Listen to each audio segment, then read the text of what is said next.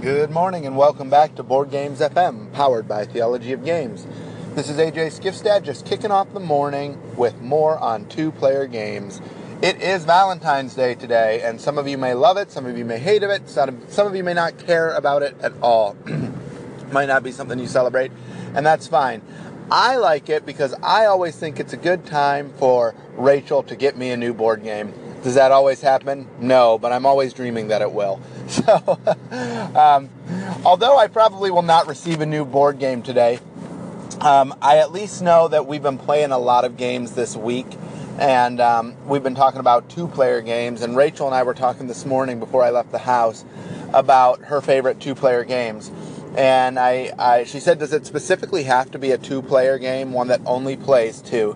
And I said, I guess not, because she was going through the list of games that are her favorites to play with just two players, but not limited to two.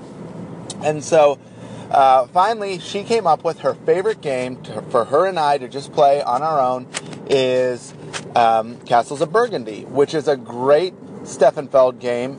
It's probably, it, it, by, by a lot of people's standards, it's his best.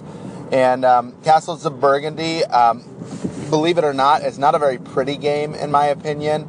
Um, it's not nice to look at, but the level of strategy is really, really fun. Lots of choices to make.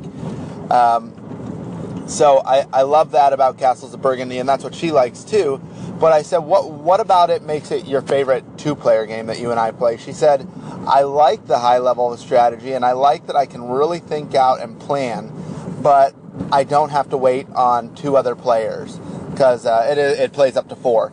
Um, I said, Oh, that's understandable. She said, I just like to play through it a little bit more quickly and do the things that I want to do without having to play for an hour and a half. Completely understandable. So uh, that was her favorite two player uh, game that we play. Not limited to two players, but her favorite one to just play with two players. So that's Castles of Burgundy. I'm surprised we haven't heard yet from the other guys about uh, Seven Wonders Duel and uh, Codenames Duo, but I'm sure that that's coming up soon. So not, I'm not going to steal any of their thunder. In the meantime, let's hear what you're going to be playing tonight or this weekend for Valentine's Day. We want to hear about two player games. Check you later. Happy Valentine's slash Ash Wednesday, everyone. This is Firestone here with Board Games FM, powered by theologyofgames.com. And this week, keeping with the uh, Valentine's theme, we're talking about two player games. And so some great ones have already been discussed. AJ's talked about Patchwork, which is a terrific two player game, and probably the one that my wife most enjoys, thematically and mechanically. Um, she we just have played tons of patchwork and it's one that she'll actually play even though she's not in any way a gamer and then um, Jeremiah and Paul from Star Realms Minicast, thanks for calling in, Paul, talked about Onitama, and that is a great, elegant two player game.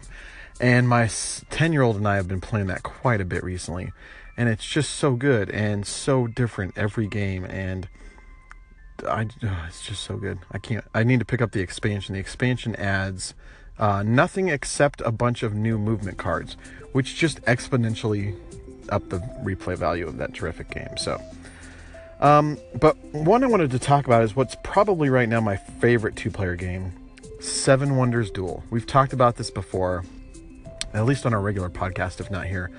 I am not a fan of Seven Wonders, the regular game. I think it's kind of overrated. Not kind of, it's overrated. I understand that it plays a lot of people well and introduces people to the idea of card drafting and so forth. But every time I play it, I just feel like there's something missing, some kind of excitement, some kind of something that's just missing from it. And so it's fine, and I would even play it, but I would never suggest it, and I just don't get the love for it. So when somebody suggested we play Seven Wonders Duel, a two version, two player version of it, I thought, uh, I guess I will, and immediately thought, oh, this game is a thousand times better than the regular game, and really a terrific two player game in its own right. I've played it probably more than any other two player game in the last year or so that I've had it. My young, my 10 year old wants to play it all the time, and I'm totally fine with that. It is, it just boils down the game to the to the best parts, the most fun parts, and there's just a draft of a, a, a, tableau of cards and you're pulling them off and putting adding them to your own tableau. And it's different every game and there are different ways to, to score and win and somebody might be going toward military so you have to change your strategy to stop them it's terrific. And the only thing that i regret is not yet picking up the expansion for some i don't even know why i haven't done that yet and um, it, i need to do it before it goes out of print so anyway that's my probably favorite two player game right now is Seven Wonders Duel. So check that one out, even if you don't like the base game, like me. Uh, I never thought I would like this, and it's just terrific. I climbed to the top of the heap. So I've got plenty more two player games to talk about, and um, also what I played at game night last night. So check back in later, and we'll talk to you later. Bye. Hey everyone, it's Firestone here with Board Games FM, powered by theologyofgames.com. Talking to you here on Ash Wednesday, which means that yesterday was Tuesday, which means that yesterday was game night, which means I've got games to talk about. So the first one is one that actually Jeremiah talked, or maybe it was AJ, one or both of them talked about Ethnos. And we did not plan this, we had no idea. They have had Ethnos forever and haven't gotten it to the table. I just got Ethnos in a trade, and we ended up playing it on the same exact day, unbeknownst to the other group. So I played it with my 10 year old, just a two player version, very first time either of us had played. And um, I, I, imagine it's very different with two than it is with more players because um, basically it's a game where you're trying to control a board using different races.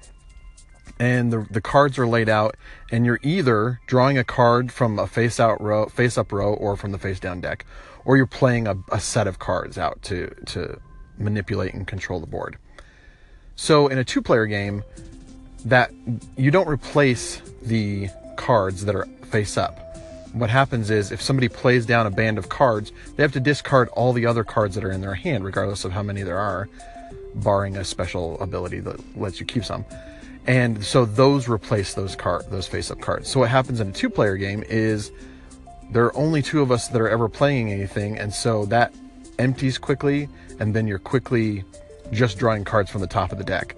So that was the only thing that seemed a little off to me, as I felt like, oh, that's kind of weird, where we're just drawing over and over from this face-down deck. I would imagine in a large in a game with more people, there are going to be more face-up cards because there's going to be more bands played out. So I'll be interested to play it with more people, but it is a terrific game.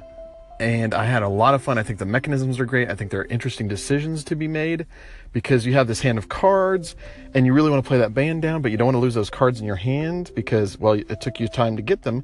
But also, you're like, oh, I know that guy over there really wants dwarves. So I don't want to get rid of these two dwarves because he'll just snag them. And so, cool decisions to be made. My biggest complaint, aside from that two player thing that I mentioned, is that the artwork is so drab on this, and I do not understand why CMON would do that. It, the board, like you're playing with centaurs and elves and wizards, and then the board is the most boring board in the history of time. It's just like six completely generic regions, there's no flavor, no nothing. It's crazy. And so, uh, then the other thing is, I they used um, John Howe for the art, who is a classic like uh, J.R.R. Tolkien artist, and he, he I really like his art. The problem is his art is just because of his style, it's somewhat muted and toned down, and so there's not a ton of vibrancy or color or it's it's all muted. And when you combine John Howe's muted but awesome art with the plain aesthetics of the map, you just go, man, no one walking by that game would go, oh, that looks cool. I really want to play that. No one would. And yet, it's a really fun game. So, that's a huge hurdle you have to overcome because it's going to be you're going to be trying to talk people into playing this boring looking game. But I'm t- I'm telling you, Ethnos has a great game underneath that ugly exterior. It is fun. I will play. I can't wait to play this again with more people. I would even play it again two player. My son liked it and immediately wanted to play it and wanted to play it the next day. And um, so Ethnos is a big thumbs up from me from CMON Games. And so that's one of the games I played yesterday, and I'll talk about the rest later. Have a great day, everyone. Bye.